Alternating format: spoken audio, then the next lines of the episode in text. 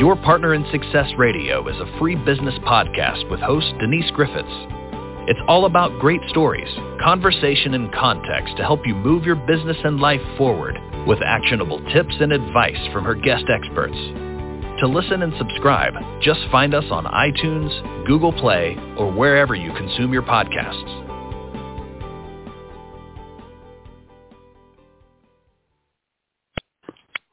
Welcome to your Partner in Success Radio. I'm your host, Denise Griffitts, and my guest today is Lauren Kennedy. And she joins us to share the importance of people-first leadership and retention and employee development. Now, Lauren is a 27-year-old retired employee, and I love that because I can't be hired.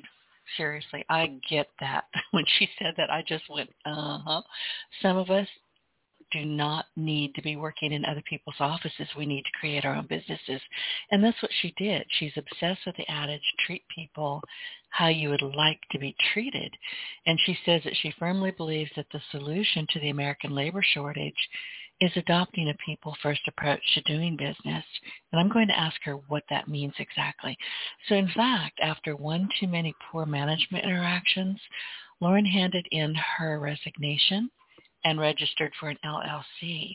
So she left corporate culture behind, completely behind, and designed her own People First Learning organization. And she now dedicates herself to becoming a better manager and leader every single day while helping sales and marketing teams master HubSpot and Salesforce. We're going to talk about those too. Good morning, Lauren. Welcome to the podcast. It's good to have you here. Morning. Thanks for having me. Looking forward to our chat. I completely laughed when I saw retired employee. Because seriously, I am unemployable and proud of it. You cannot hire me.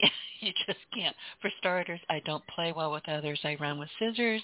And if you want coffee, you have to get it your own damn self. And I'm, you know, I'm an A-type personality. Don't tell me what to do. I don't like it. so there's that. No, I agree. I, I consider myself a bad employee. um, before I went with retired employee, I went with bad employee. I'm I'm always looking further than the scope of my role, and I always ask questions, and I always push back. And I, I feel that in a lot of workplaces, that's categorized as a bad employee. So that's been my experience. Which is a shame because I mean you really want people to be interested and engaged and coming up with better ideas yeah, and sometimes you as the boss may say that's not a better idea, but if you stop and think about it, or you know down the road you go, man, that wasn't a bad idea after all. There's nothing wrong with being a bad employee when when it is you trying to make things better or asking questions or being alert and just being there, but that's not always how it works, I'm afraid. No, I agree. And, and it's something that I work on with my team. I, I'm making them unemployable elsewhere in a way um, by teaching them to be bad employees because I uh, openly push on giving feedback up, like managing up and coaching me as much as I'm coaching them and being free to be confident in what they're doing and feel comfortable making strategic decisions and going further than their role as far as they're comfortable just to be contributors to the team, not employees underneath me, because I look at our organization as very non-hierarchical and uh, invest a lot in making sure that stays true. well, when you quit, walked out, stomped out, whatever it was that you did, I would have loved to have seen that. Oh, how did you? Well, look, when I left my last job job, and the only reason I had a job job was because I was going to school at night to get my computer science degree, and I was working during the day. And when I finally was able, I think I was there almost exactly a year, and I skipped out. I gave my, you know, I gave them my notice. They kept saying, "Can you stay? Can you stay? Can you stay?" And I stayed a little bit longer than I needed to or wanted to, but they couldn't find anybody to replace me. Go figure. And the day I finally left, I skipped out the door. I skipped an adult female in heels, skipped down those stairs, skipped across the parking lot, and I think I was singing. And I never looked back. it was a happy day. well, I think that whenever you resign from a remote position, it goes a little bit differently. um, so I was across the country. I was across the country from this employer, and I resigned to HR directly um, via an email and a follow-up phone call. So the I guess skipping out of the office of it all didn't necessarily happen, but I uh, didn't regret it for a bit and definitely felt a weight off my shoulders after it happened. So for me, it was more of like quiet complacency than a physical display of skipping out of the office. However, I have left jobs with that type of uh, mannerism walking out the door before of just being happy and lighter, but for me, it was more of just mental. Um, the the process of resigning in person is handling it, handing in a resignation letter and cleaning out your desk, and uh, remotely, it's emailing a resignation letter, having an uncomfortable phone call, and uh, packing up your stuff to ship them back.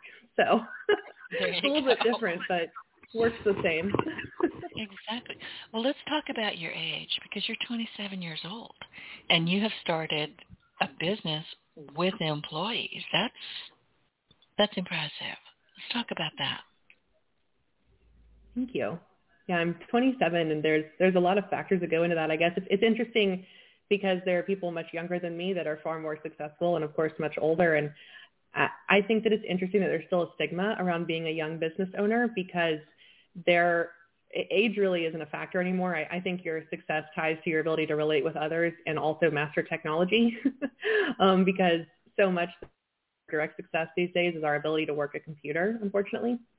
but that's something that I'm pretty skilled at. I am tech, tech savvy. Um, but the, the bigger factor is being able to recognize what other people need from you and being able to serve them in a way that makes sense. And for me, I started hiring people because my business exceeded my personal bandwidth. It wasn't necessarily a goal of mine to start a business and hire people. A goal of mine was just to work in an environment that I was comfortable in and proud to be a part of. So I decided to create that myself. And as that grew, my team grew. And as I started hiring, I didn't hire from a profit bottom line perspective. I hired from a who do I want to be a part of this environment and what could they contribute to it and how could we grow them? Because I very much focus on who would benefit the most from working here and how can I grow them as people while they work here? Because I very much believe that every job becomes a part of your life we talk about work-life balance and how those are separate things, and I don't really think they're, they're balance. separate. I think that your work no. There's you cannot separate them, no. and especially as entrepreneurs. My office is in my home. I'm, I don't know if you live work from home or not, but I can't separate it. I mean, it is nothing at all unusual for me to walk away from my desk and go put on a gumbo. You know, start putting together a couple and then running back in here and working on a website. You cannot separate them. And remember that I don't know if you remember this or not, this last job job job that I was in and most of my life I've been unemployed, but I remember coming home and just still reeling from the god awful day or the people that I was surrounded with. You couldn't separate it. I'd come home and you know, just still miffed. It's you can't separate that. No, no, you can, and it's really just finding work-life harmony, in my opinion, and being go. able to have a job.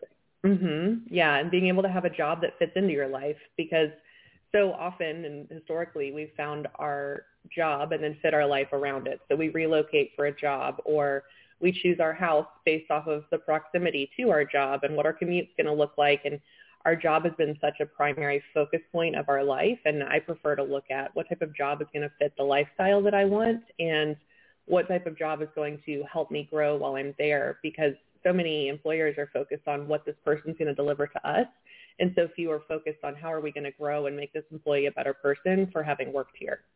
And that's really my focus. Good point. And you know, I didn't even think about seriously because my my office is my home. It didn't even occur to me to remember the good old days when I had to work where I lived. You know, I needed to be close. I didn't want to spend hours and hours commuting. I had forgotten about all that. Thank you for reminding me. I hated it, but thank you for reminding me. Yes. Before I relocated to Wilmington, North Carolina two years ago, I lived in Nashville, Tennessee, and Nashville has grown faster than the infrastructure to support it from a transportation perspective, but my commute to work was about an hour each way each day. And it, it was just rough. And my my workspace is now in our little what would be an Eden kitchen nook because I really like being out in the house whenever I'm working. but um I don't commute anywhere for work anymore and, and I enjoy that and I, I think it's a better lifestyle to be able to have my dogs around and just be in my environment. And I'm super introverted, so the ability to shut it off and go walk away from my desk or turn off Zoom or Google Meets and not be on video anymore is super helpful to me because uh, I communicate better on Slack than I do desk pop-ins, and I haven't worked in an office in about three or four years now, and I personally never plan to go back to one. No, you're speaking my language. I'm also an introvert. I'm not shy, and I don't have any filters, but I do need to be left alone. And I mean I need to be left alone. I need to be all by myself in my own mind, thinking and plotting world domination, obviously, mm-hmm. and just doing whatever it is that I'm going to do. But I realized when I was really pretty young that I was an introvert and I was never going to be really comfortable being around a lot of people a lot of the time. So I created a business that allows me to do what I want to do, darn it. And I love it. Sounds like you did too. Yeah, no, I, I really enjoyed it. And I, I freelanced before this. And whenever I decided to quit my job and go full time on my own, I really just wanted to freelance. And as I started to hire, I wanted to make sure that the lifestyle that I was able to imagine as a freelancer was the lifestyle my team had too. So if they need to hop out for an appointment or if they want to change their work schedule where they're working a four day week or they're working a longer week or whatever, they have the flexibility to do that. So we have the structure of team meetings and clocking in and tracking hours. We are an agency, but we have the freedom of being able to live our lives how we want and not just being stuck to a clock or a nine to five. And to me, that's super important because I think that's the future of work. I, I think if you're requiring a nine to five just to have a butt in the seat, you lose productivity, you lose employee motivation. And there are so many times for me personally and for everyone I've talked to that works in an office where it's three o'clock on Friday and you just sit there for two hours because you have to be there until five, but you're not doing anything. And if you're having a bad day, you just sit there and you just stare at your computer and quote unquote look busy, but you're not actually working. And so giving people the freedom to choose which hours they're most productive during the day and when they want to work really increases their productivity, their motivation, and their drive to perform well as they're getting to work on their terms. Yeah, it does. And listen, there's nothing more exhausting than trying to look busy. And listen, I mm-hmm we talk a lot as entrepreneurs. We talk a lot about when are we mo- the most productive, and some people say, "Oh, in the morning," and others will say, "Oh, at night." I don't know about you, but I'm I'm very productive at least twice a day, very early morning, and then you know I'll you know I'll shut it down around two o'clock in the afternoon because I'm tired. My focus is shot. I've been whatever it is that I've been doing, I've been at it full bore, and then about seven o'clock at night, and I don't know why this happens, all of a sudden I'm like, Ooh, and I my ideas pop up and off to work. I may well be in here until eleven o'clock at night, but I'm very productive. So it's kind of it sounds like you're you you and your people are finding their own rhythm or rhythms and working when they're the smartest and the most rested and the most productive and the most creative. Creativity is critical. Mhm. Agreed yeah, I um I spoke with one of my newest team members last week about how he feels like he's never done at the end of the day and like wishes he had more time in the day. And he asked me if I'd be okay with him working 50 hour weeks so he could make his days longer. And I was like, no, I, I actually would not be okay with that. However, if you wanted to work four 10 hour days and make your days longer but work less of them, I'd be fine with that. And he was just completely shocked that that was even an option because in most workplaces, changing your schedule is not an option. So he thought in order to get longer days, he'd have to work longer days every day. But instead, he's now starting a four-day work week this week with working longer days. So he feels like he can fully complete his tasks and have longer weekends. And he was really excited about that and said that he's excited because he'll get to travel more. And he talked about all of the opportunities it would open up to have a three-day weekend. And to me, it's those moments of like realization and those moments of having your life opened up a little bit by this job um, that really make it so rewarding for me to be able to make that difference for the people on my team. See, that was a brilliant. I mean, that was absolutely a brilliant solution, and, and I completely understand it. I mean, I've got people. My team works pretty much like yours does. They work when they can, when when they're at the best, and They may be working at 11 o'clock at night. They may be working at 4 o'clock in the morning. It doesn't matter to me as long as the work is done. It really doesn't matter to me. I do need to keep track of them. I do need to, you know, be in touch with them and not just say, oh, good job. You know, I need to know what's going on. It is my business. But there's no nine to five in mine. Never has been. Not even for me. I mean, as entrepreneurs, most of us don't know what a 40-hour work work week is because we're always, always thinking and doing and creating. I don't even worry about how much time I spend. I just do what I need to do and what I love to do, and it works for me. Agreed. Yeah, 40-hour work week sounds funny to me at this point, but I uh I love what I do and, and I'm at a very flexible point in my life. And so I have the time to give to my job and that's what I'm doing. Like I, I don't look at it as work. Like I'm growing a company, I'm growing a team, I'm serving our clients. And like for me, whenever I get burnt out, it's from an emotional perspective, not a work perspective of just like, I'm, I'm, I'm pretty empathetic and very in tune with how others are feeling and, and their perspective. So like when my team feels stressed, I feel that stress. But for me personally, I haven't experienced burnout of like, oh, I can't do this anymore. It's more like, oof, I've felt a lot this week.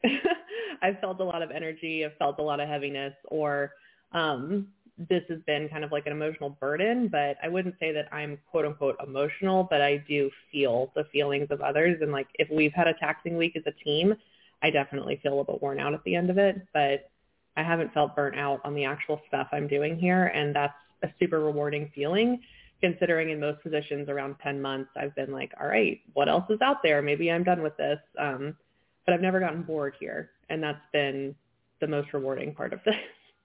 I would think so.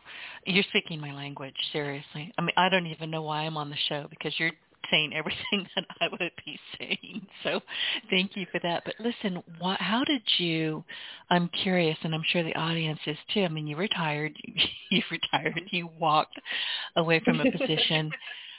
what sent you in the direction that you are now in? I mean, you, you said that you were, you know, working remotely, that you've always kind of been somebody who was in a service-based industry, but what got you doing, what were, I'm just curious, what's the story? How did you get where you are now? Because it's really unusual, and the reason I'm asking, it's very unusual for somebody to be your age or any age, really. I'm not picking on your age at all. I think that's phenomenal. but to walk out and say, okay, I've got these skills, and I'm sure you said that. You listed your skills. I've got these mad skills. I know how to help other people. What what were the steps that you took instead of going to find another job? You just opened up a a new business. That's scary for a lot of people, and that's why I'm asking because a lot of people, go, oh geez, oh geez, you know, I'm listening to this, and she it sounds wonderful, but oh crap, I can hear people saying it right now. How did you find the guts, the courage, the money, the wherewithal to do something like this? So I think that there's a lot of parts to this answer, but I think that there's it, two it was types lengthy of confidence. Question. Sorry, I was just rambling. no, you're fine. I'm just running through running through all my answers. So there, I think there's two types of confidence, and I think that's foundational in answering the question. Um, two types of confidence. One is of self, and one is of ability. And for me, I have always struggled with the confidence of self. Like Brene Brown talks about vulnerability and feeling worthy and um, shame and guilt and all of that. And that's the type of confidence I've struggled with, but I've never struggled with confidence of ability. If I think that I want to do something or decide that I'm going to do something, I, I usually don't have that thought of, oof, what if I can't? Or what if I'm not good enough? Or what if I can't figure it out? I, I haven't struggled with confidence of ability. And so when I thought about I don't want to be in this environment anymore, I maybe I just want to work for myself. I didn't have that moment of second guessing of like, oof, what if I can't do that? Or what if I can't find clients? Or what if I can't start a business? Or what does that even look like? My um my confidence gap was not there. So my confidence has come from, oh, should I start speaking on podcasts? Can I do public speaking? Do people want to listen to me? And that's more self-doubt than it is confidence of ability. And I think that confidence of ability is what gets in the way of people starting a business. Of course, there are financial factors, risk factors, but the confidence of being able to think, yes, I can figure it out. I can make a profit. I can do this is, is a big barrier. And so first step is just being able to say, yes, I can do this and go prove yourself right. from a how did I get where I am now, I started my career in logistics and ended up doing trade show marketing and planning trade shows on a national scale for an international business. And in that process, I did a lot of pre and post trade show communications, meaning like emails and stuff like that for the people that were attending. And in that process, I learned about email marketing and how to target an audience and how to really connect with someone through digital communications. And with my education, I have a psychology degree and a master's in business. And I found email marketing and the the process there to be a nice blend of marketing and psychology because your goal is to create messages that target people and really resonate with them and capture their interest. And so I've taken a psychological basis to um, marketing and communications, which is a more popular niche now, but wasn't necessarily when I was doing that. So I started taking on freelance work outside of my regular job to figure out more about marketing automation. So I worked in tons of different platforms. I've worked in pretty much every email provider out there or email service platform to figure out which one do I like? Where is my niche? What are my skills? So I've worked across all these different industries and took on freelancing in addition to my regular jobs for a few years. And so whenever it came time to quit my full-time position as a marketing automation specialist, I just decided to take freelancing full time because my income from freelancing was more than my income from my full-time job at that point. So the full-time job was there for benefits, perceived stability, and my resume. But I started reflecting on it and there really isn't stability in a full-time position because your employer can decide to lay you off tomorrow, but with a freelance gig, you may have six of them. And so if you lose one client, you've lost a sixth of your income instead of all of it. And you can control that more so. You can choose to take on more clients or less or whatever. Whereas in a full-time job, your entire destiny is tied to one person's decision on if they're going to keep you or not. So to me, I've switched the risk calculation and decided it's more risky to tie all of your income to one position. And whenever I chose to quit, I saw that freelance income had a much higher potential than regular income, salaried income. And so to me, I had the confidence in my ability to do it. I had the skill set and the knowledge of the market to know that Salesforce and HubSpot is a really niche skill that people need to know how to use so they can integrate their CRM and their marketing automation tool. Those are my favorite systems to work in. So I said, why don't I specialize in this, do it myself, make more money, and be in an environment that I want to be in. So to me, it was more like a common sense, logical decision rather than a huge leap of faith or jumping off a cliff like it's somehow or sometimes compared to whenever you leave your job and start a business. Exactly. And for those of who are, are listening and are not quite sure what CRM is, it's customer relationship management. We all use it, whether we're using HubSpot, whether we're using an email tool. It's customer relationship management, CRM, and anybody who is online or has a business of any description online is working at some level in CRM. So let's go to the importance of people first leadership because you talk about that a lot. And I read an article that you had written, I think it was on Medium, called The Great Resignation. What is that all about? Because I think that's important. So the article on Medium, I wrote that about two weeks ago. Um, it took me five hours to write, and it was very much, uh, if you're a writer or you enjoy writing, you can relate, but it was kind of like an article written out of anger. um, and I very much enjoy what came out of that, but I've been trying to find the words for a few months because there's so many messages in the media about, well, people want to work anymore. It's impossible to hire someone. It's impossible to find someone to work for me. And whenever I posted my last position to work at this company, we had over 300 applications. So I have seen definitive proof that that narrative is not necessarily correct. And it was an entry-level position that's lower skilled than some of the other people on my team. And so for me, it wasn't that there's just highly skilled workers. It's, it's just that we're not creating an environment that's appealing. And for me, I've had a strong example in my life of being people first through my grandfather. And whenever I've looked around at how businesses are structured and how people are treated, work is not designed for people. it's designed for results. And so when I've looked at creating a company, I wanted to create one that actually cared about the people that work there and the people that it serves. So for me, the great resignation is not about people not wanting to work or not liking the job role. It's about not seeing themselves in the culture. It's about not fitting in with the place that they work. It's about not being treated as humans, but being treated as resources. And so when we look around and say, how do we hire? How do we staff? How, how are we going to achieve these goals that we've set for ourselves? My challenge in that article is for managers to look inward and think about the expectations that they've set. Because as someone who started their career in logistics, I know that what goes into fulfilling consumer expectations from a delivery standpoint, like the example I use is Amazon. And whenever we start promising more to our customers, we start demanding more from our employees. And if we don't make sure that we've set ourselves up to fulfill those promises before we make them, we put additional expectations on internal employees instead of resources or giving them better tools. And instead of establishing a culture of support, we've set unrealistic expectations and follow up with a culture of punishment because they didn't reach the expectations that were not realistic to begin with.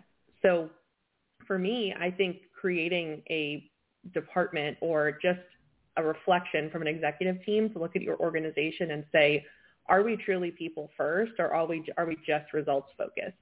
Because if you don't take a moment to do that, you're going to keep hemorrhaging people and you're not going to be able to find anyone to work for you.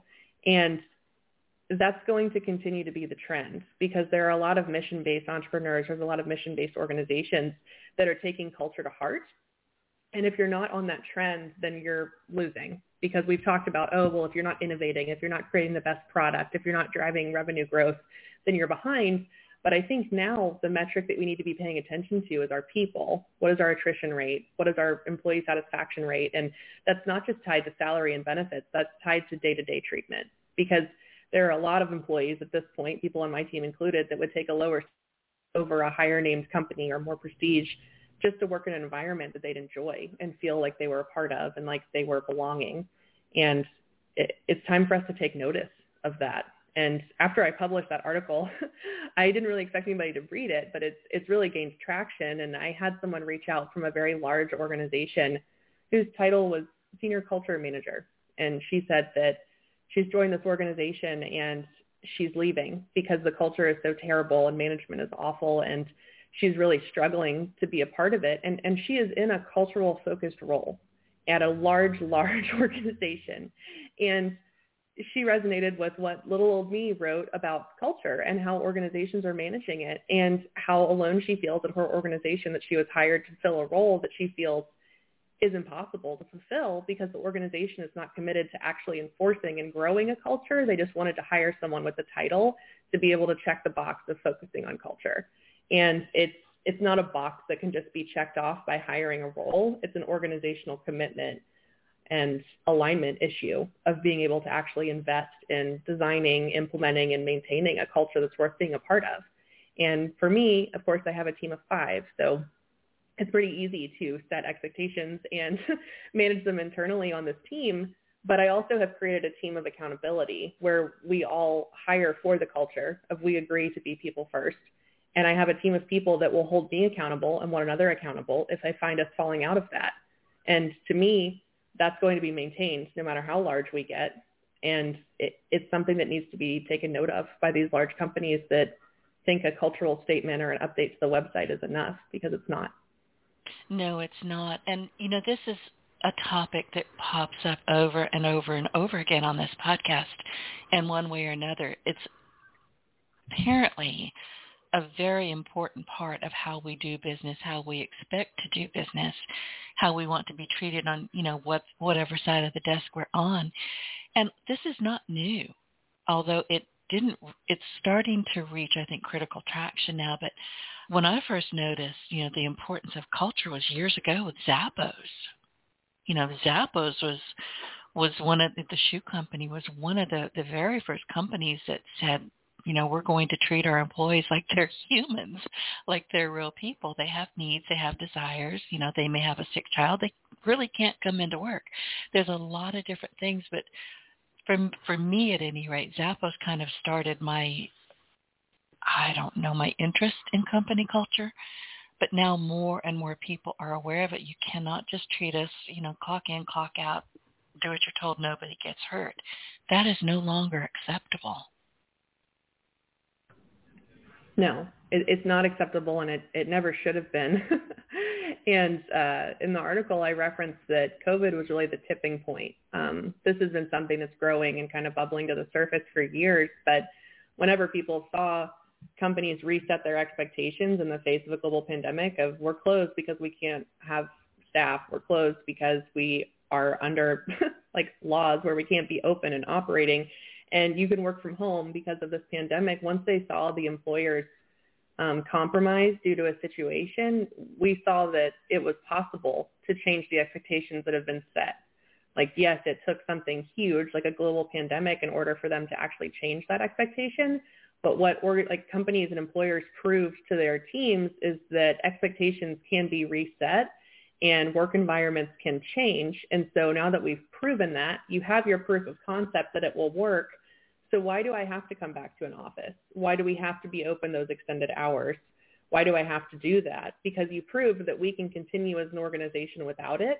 So why is the expectation the same as it was before if we've proven that we can do better by the team? Why would we choose to do worse by our employees because the pandemic has lessened or and that's not a statement i'm not commenting on that but once this is eventually over um, why do we have to go back to how it was before when we've proven that this can work and sustain our organization well, and it makes sense to really stop and look and say, okay, do we need these high rents? Do we need employees that have to commute one and a half hours? Do they need, and let's talk about New York. In New York, just a one room bed sit is what five thousand dollars a month no thank you and they found and i'm just going by memory here but they found that you know after the pandemic first started and people started zooming in and doing whatever they were going to do to work remotely that a lot of people just left these really high priced cities and moved out to another area where they could have a lot more room and a dog. You know, they could just do better things. Of course they don't want to go back, would you? I wouldn't. I'd refuse. Did I lose you? Oh shoot. Looks like I might did I lose you? Hello? Yeah. Okay. Oh, okay, you're you're bouncing. What what happened here? So. No, can you hear me?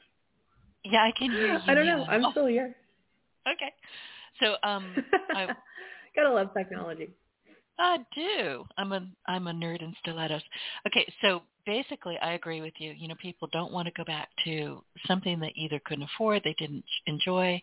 Why shouldn't there's be a bit of a reset for employers to say, listen, this is working. It's not the way we used to do things, but it's working. So I think a lot of it, and this is just me taking a wild guess, is just that we are so entrenched in how we used to do things that some people are just saying, oh, you got to come back, you got to come back. And they're finding out that people just are not going to for whatever reasons.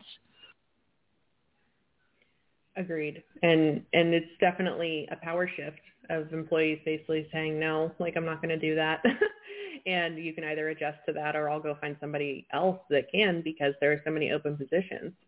And I I see no reason to go back to the way it was, but we are creatures of habit. Um, we we like our habits. We like to be in our routines, but our habits have changed and our routines have changed. So now it's not necessarily feeling like we're going back to normal. It's I have to change my routine again. And I've gotten comfortable with this new one that I have and I like it and I don't want to change.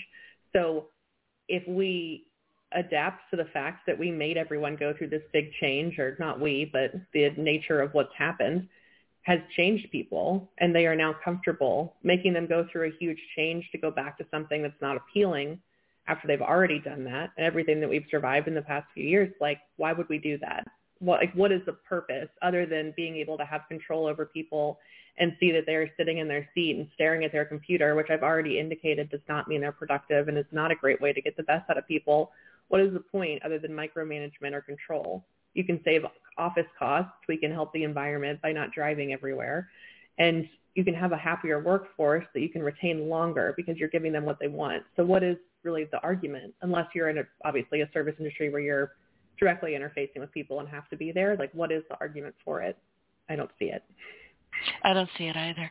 Okay, so you, we talked a bit about reverse conditioning in our pre-interview. What is it? Why does it matter? And what does it do? So I mentioned that I'm training my team to be bad employees if they were to work elsewhere. and the that training I term as reverse conditioning. So before I started this company, I read the book Untamed by Glennon Doyle. Talks about breaking out of the expectations that have been set for you and figuring out what your own path is and how you should be relating to the world. And what I took from that book was the concept of reverse conditioning. And conditioning, as we've learned in science class with Pavlov and the dog, is whenever you're given a certain stimulus, you react a certain way. Um, and in corporate culture, we enter that from college or whenever we start work, and we start to see certain behaviors that are rewarded. So we see certain behaviors at our company and how that leads to a promotion, or certain behaviors and how that leads to a demotion or firing, and we start to mirror the positive behaviors and try to avoid the behaviors that are perceived negatively. And some examples of those would be uh, taking charge or talking over other people in meetings or being the loudest rather than being the smartest is often perceived as good in workplace culture. So we start to talk over people or try to be the first to respond as soon as somebody's done talking so we can get our ideas out first because we've seen that to be the path to success.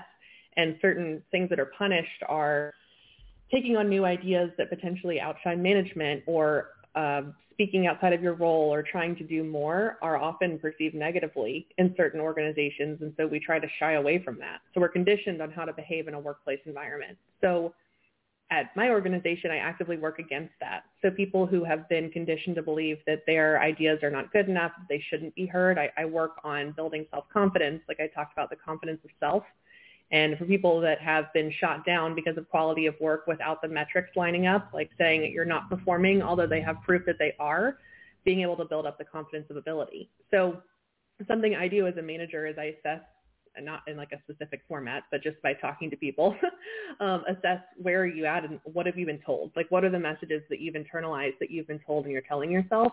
Because I believe my role as making them better people while they work here and as their manager is coaching them out of those narratives so they have more confidence of self and confidence of ability. So that process is conditioning, but in reverse. So I'm figuring out what you've been conditioned to believe and helping you unknow that and unlearn that so you can relearn something that's more empowering and helpful to you as an individual. And see what you said right there is something that I think that many people who are in positions of leadership or management should really become aware of, and it can be taught. It's not something that's, you know, it's that reverse conditioning. It's not something that just because you've done this for 20 years means you have to keep on doing it because it's working, kind of, sort of. You don't need to, you know, put yourself into to the corner, but you need to learn how to be a better people person, better people manager. And I think a lot of leaders, and I'm using quotes there, my little finger quotes, are learning that what they think is leadership is not necessarily working these days. Agreed. And I think that that goes back to our culture defining managers and leaders as the same.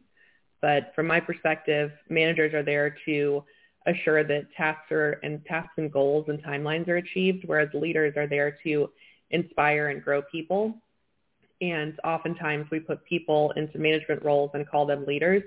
So our perception of leadership has changed.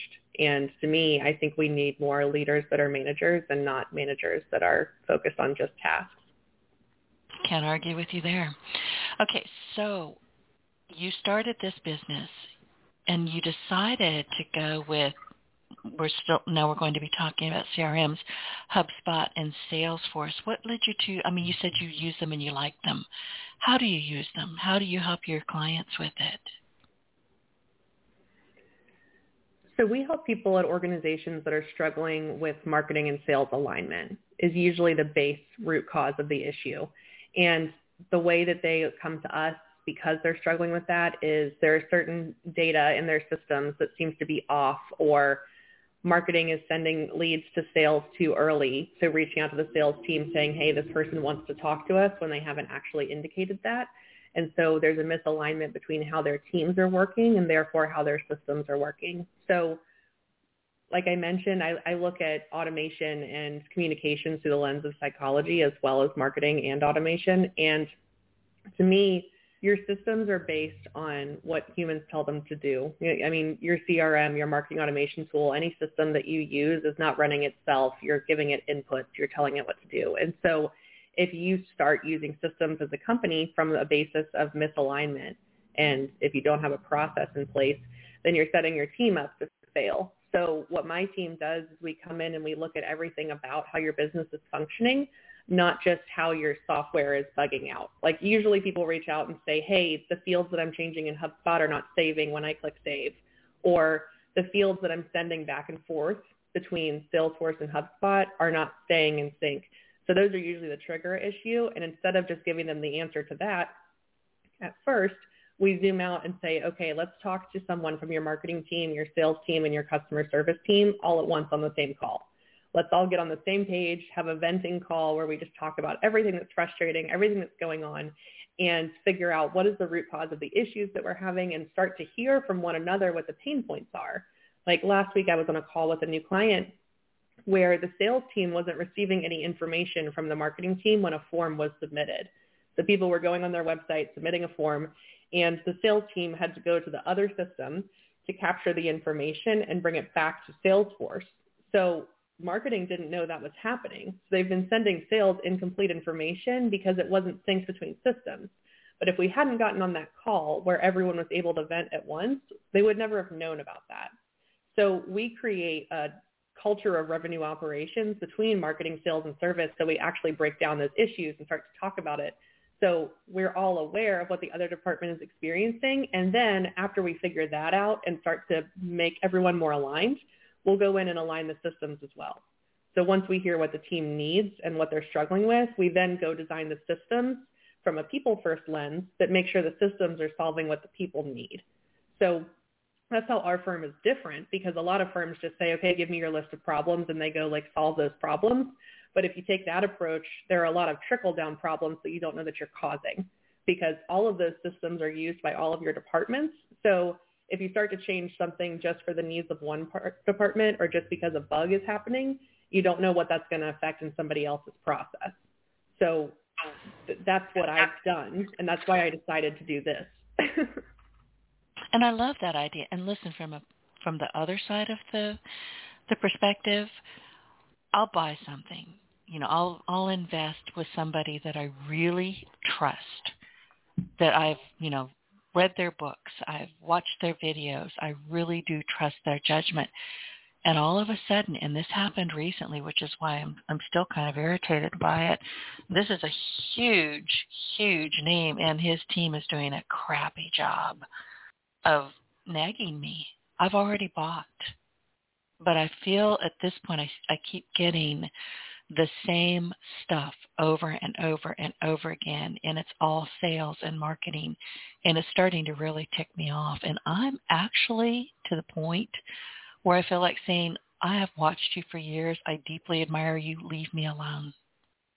So I suspect I'm not alone in that and that may be what you're seeing as well. Yeah the the biggest challenges that we address is that people don't trust agencies anymore, um, myself included. Oh. I I decided to start an agency because of my experience working with outsourced firms where they don't really look at the big picture. They don't provide documentation. I don't grow or learn anything as a part of the partnership. So I decided to try that on the other side and create partnerships where you actually learn the root cause of your issues. You grow as a company because you grow in alignment with your other departments and you also grow as a systems owner because your systems start working for you instead of the other way around. And to me, that makes us a really strong agency partner because we're not just someone who's fixing bugs, we're someone who's changing your organizational alignment and actually aligning your systems around your customers' needs and your people's needs.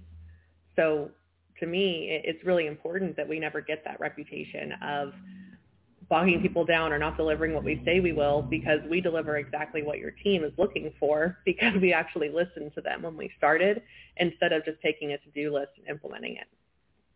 Well, it sounds like you're using a very logical linear approach. I mean, you're seeing, okay, here's the problem, here's the solution, here are some potential errors that you're going to come up with if you don't pay attention to all of this. Listen, we all market. We all market, you know, whether it's email, whether it's podcasting, whatever it is for marketing. And if we have a buggy system where we're just literally irritating people, what the heck? Why are you even bothering? Fix it. Find out what's going on and fix it. Yeah. And you can't find out what's really going on unless you ask everyone that's affected. because what marketing was seeing in this instance, and marketing was the team that brought us in, was that they weren't getting some data from Salesforce. But if we hadn't talked to sales, we wouldn't see that they weren't getting some data from HubSpot. And so if you just fix problems through one lens, you really miss the big picture. Excellent. Okay, so you happen to invest in employee learning and development. And that again, that's part of, you know, your people first. Let's talk about that a bit. I have always struggled with learning opportunities and in positions in the past. Like there's not budget for it, there's not time for it, and a lot of organizations reward employee learning and development off the clock. So that's great that you worked over the weekend and got that certification. Like kudos to you, but you don't get time during the day to actually work on it. It's not going to be paid time. And so for me, I'm really intentional that my team continues to grow while we work here because technology is an ever-changing space every quarter there's an update in Salesforce and every month there's an update in HubSpot. So if we're not learning those updates, then we're just stuck in the past of when we previously learned it and we're not learning new skills, we're not leveling up, which is a disservice to my team and also a disservice to our clients because if we're not learning more, how do we teach them more?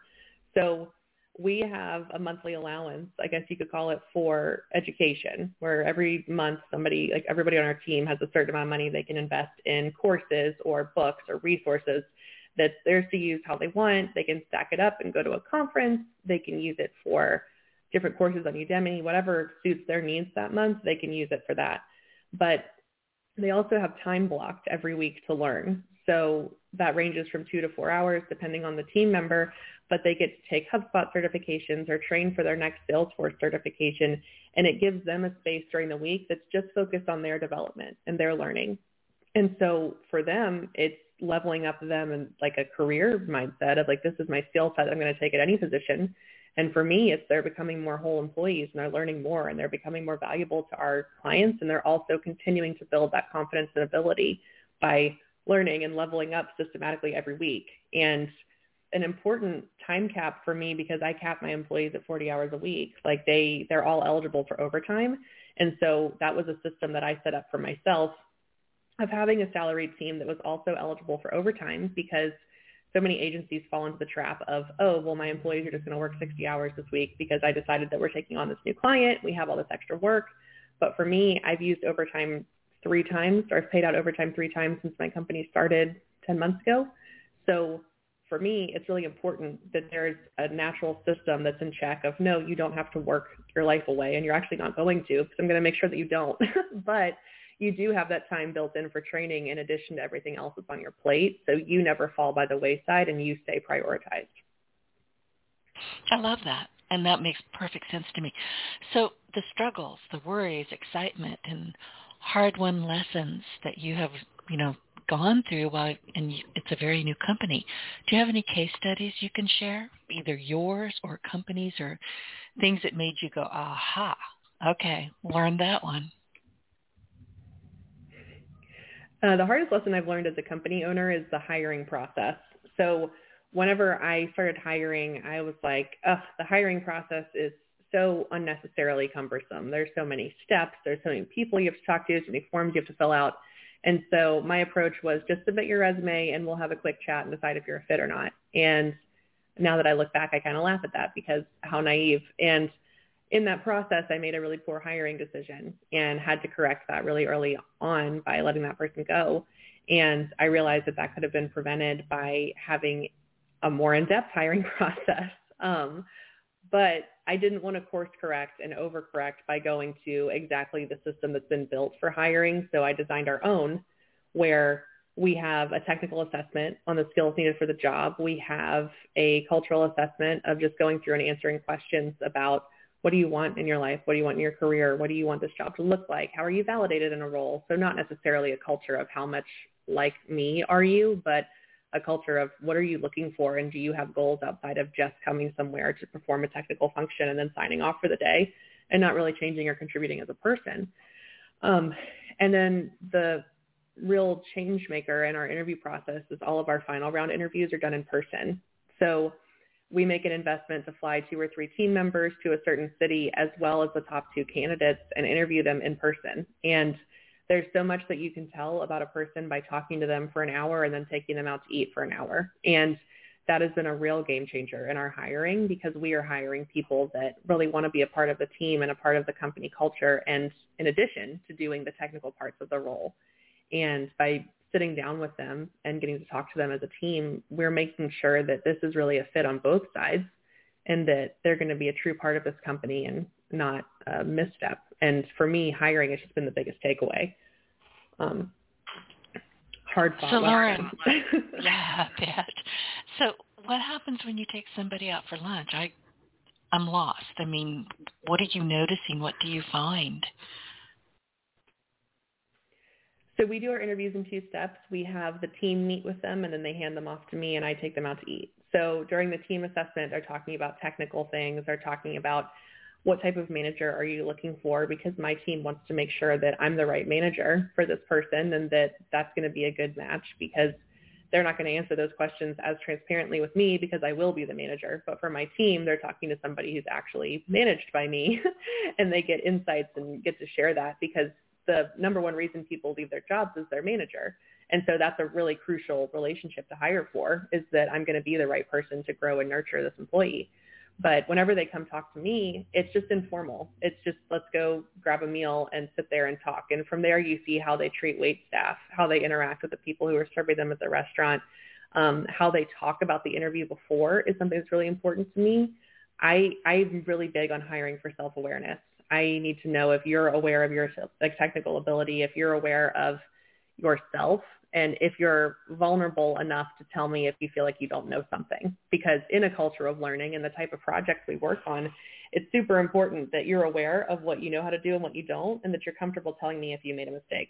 That's just super crucial in our environment. So we usually ask questions that are outside of the candidate's skill range. We know that, like they're two steps up from where they would be technical knowledge-wise to see if they say, I don't know the answer. And then to see again if they come talk to me, if they say, I didn't know the answer for that.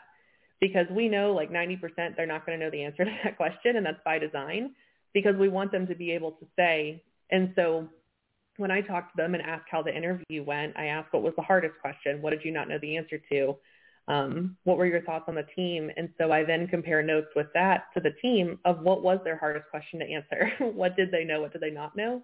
and see how those line up because to me it's super important that you're aware of how it, how your answers are. Like if you did know something, if you took your best guess, and if you're comfortable saying, yeah, I didn't know that, because that's super important on this team.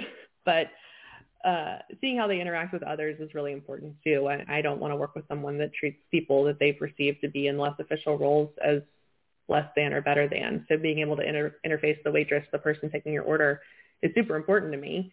And you can just observe so much in that environment and you're naturally more laid back because I want to hire a whole person, not just a role.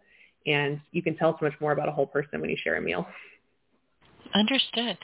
It's interesting that, you know you have that one kind of, and I wouldn't call it a gotcha question, but it's a culture thing, isn't it? It's an old culture. Where people would never be able to say, "Oh, I don't, I don't have the answer to that." And then it got to where people say, well, you know, I don't have that answer, but I will find it and get back with you. I actually, I'm just going to say this on the radio. I actually had one person that I was thinking about hiring and I asked a question and she stopped and she thought about it and her response was, beats the bat shit out of me, Robin. I hired her. I thought that was the funniest thing. and she's a great person to work with. I mean, she's and she didn't even really hesitate. She just came right out of her mouth, and she said, "Oh God, I'm so sorry." And I was so busy laughing that I couldn't. like, really, I like you. so you never know what's going to happen. And it's so important because you want that person on your team. You want the person to be able to say, I don't know. I'm not sure. Can you teach me? And whenever we assign work, it's important to me that you have a base level understanding or you're ready to say, oh, I don't know. So you don't spend hours spinning your wheels when we could help like pair you with someone that does know. And they can train you really quickly and you can go finish it. Um, so being able to own that and know that I do need help and I'm comfortable saying that is so important, especially on a small team that's remote. We won't see that you don't know it until it's proven that you didn't finish it or you didn't do it correctly. So being comfortable with yourself enough to say, no, I, I don't know, I need help is just so essential on this team. Yeah, I've got to ask you, I've been listening very carefully. I've been taking a lot of notes. Are you going to be training a lot of how to hire people? It seems like you should. It seems like you've got another slight career path here, you know, how to hire the way you hire. There are a few different things I'm thinking about. I I think that the interest in my conversations around culture and hiring has been very interesting and obviously you're supposed to listen to the market when it talks. So we'll see. Right now my focus is Salesforce and HubSpot and my team, but the more that I connect with people about culture and hiring, it, there's definitely something that's going to come from that. Good. And when it does, let me know, and we'll get you to come back on because this has been a fascinating conversation. Good. And see, now I did it on the radio. You can't tell me no. It's tricky. You see how that works. But but here's and we've got about three more minutes. Tell people anything that I have not thought to ask or that you think is really important that they hear from you right now? I think it's important to evaluate the environment you're in and see how you feel about it. To try to take an unbiased view and put yourself in the perspective of a friend that's looking for advice, whether you're a manager, an individual contributor, a team member, whatever, just look around and say, is this how it should be? Is this how it should be for me? Because everyone's how it should be is different. So being able to say, am I on the right team? Am I comfortable talking to my manager when I have problems? Am I confident that I'm in the right place? Do I feel supported here? Or as a manager, thinking that for yourself about the people who are managing you, but also am I treating my people in a way that I would have wanted to be treated? And am I treating them in a way that's comfortable for them? Because everyone prefers to be managed differently and everyone sees things through a different lens. So just do an inventory of the environment you're in. And if it's not the right one, then do something about it. Whether that's starting a company of your own, whether that's changing your job, whether that's pushing back on leadership to change the way that you do things as a company. Now more than ever is the time to look around and say, is this right for me? Am I in the right place? And to do something about it because you have the opportunity to. And if you're following someone that's talking about stuff like me or whoever, reach out. The the woman who reached out who was in the cultural position that's having trouble at work, I'm speaking with her later today and we're having a call out of nowhere because she had the guts to reach out and say, hey, this resonated with me and I really want to talk to you about my situation and get advice. If you have someone that is that is having that impact on you, reach out to them because people are more willing than you think to help. And now is the time to take that inventory and take action. I'm so glad you said that about help. Listen, it's been my experience with entrepreneurs, solopreneurs, people like me, people like you. We do want to help you succeed. We're not worried that you're going to steal our ideas or copy us. It, it just doesn't even compute. We are in business because we do what we love and we're there to help other people. So gosh, yeah, pick up that phone, pick, you know, email. I remember some years ago, somebody sent me an email and said, listen, I was in California. I'm in Southwest Louisiana, but she was in California and she heard my name mentioned in a convention hall at this meeting that she was at by three separate people. And she said, I just wanted to talk with you. So I picked up the phone and I called her and I heard, oh, you called me back. I was like, well, yeah. I was shocked that she was shocked. It shouldn't be that way.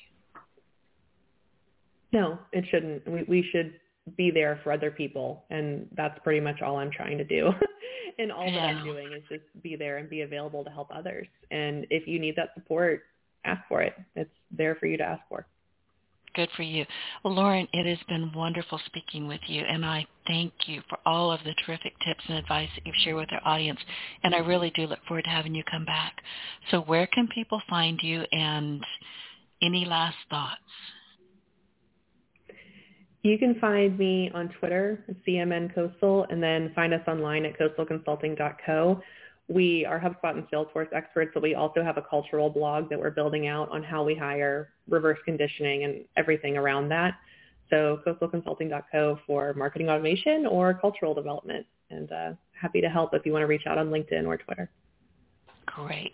Listen, before we say goodbye, I would like to remind our audience to be sure to look for us on iTunes, Audible, anywhere, anywhere else you consume your business podcast. So just look for your partner in Success Radio and take us along on your success journey. Again, Lauren, thank you so much.